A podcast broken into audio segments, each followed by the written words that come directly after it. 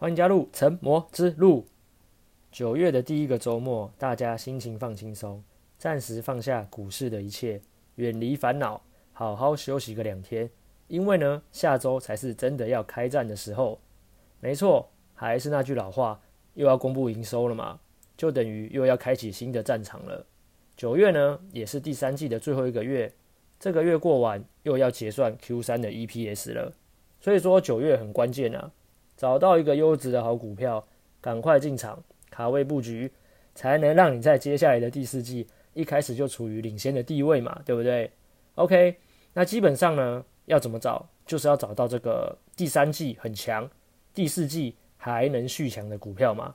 举例来说，首先就是这个最基本的，你的第三季的 EPS 你要先能够表现很亮眼嘛，然后我们再来考虑思考看看第四季嘛，像是说你第四季还有可能在涨价，或是说你第四季出货能够持续畅旺的，又或者在第四季你有新的题材或是梦想可以让人家做梦的，甚至是。未来的趋势前途一片看好的，用这种方式去找，比较能够找到相对优质的好股票啊。好，那大家记不记得我们在之前的某一集好像要讲到一个剧本，那就是提到这个今年年初的时候，第一季看电子表演嘛，由联电带头嘛，然后第二季呢换船产表演，由航运领军嘛。接着我们是不是就猜测，该不会第三季这个剧本又要再来一次，资金又要重回电子，又要由联电再次开启攻势？结果现在看来，好像还真的是如此，对吧？这几天可以说是这个大家的焦点都在联电身上嘛，一下子又是涨价题材，一下子又是法人一致看好提升目标价，接着呢又和奇邦搞联手，可以说是利多不断啊。不过呢，今天看起来联电的筹码是有着满满的隔日冲啊，所以说下周会怎么样呢？还很难说，只是说这个剧本好像走得有点顺。好，那重点是。如果这个剧本真的这样走了，那就是走一个这个轮流的概念嘛。那这样看起来，第一季电子，第二季传产，第三季电子，难道第四季的焦点又要重回传产身上了吗？航运又会再次带头冲吗？坦白说，这不是不可能哦。因为如果对照我们刚刚上面有提到的这个选股的逻辑，你要能够在第三季强，第四季又续强的，坦白说，航运三雄目前看起来。也算是符合这个条件啊，对不对？那如果再加上这个剧本的加持，谁说第四季不会航运再起的？谁敢说不可能？当然了，这一切也都只是我们的猜测嘛，说不定剧本之后根本也不会这样走啊。所以说，大家还是听听就好。毕竟呢，导演不是我，我无法决定要用哪一套剧本啊。好，回归正题啦。总之，九月看起来应该还是会以电子股为主角。大家可以多多关注获利好的电子股，只是呢，现在大盘又接近万八了，一样要居高思维啊。这个就不得不提到多空对决了。最近呢，台股又涨了好一大段嘛，又准备要再次攻万八了。那这时候呢，就是又处于那种多空对决的时候。毕竟呢，涨多了就会有人想空，就像是跌深的时候，就会有人想要抄底做多是一样的概念。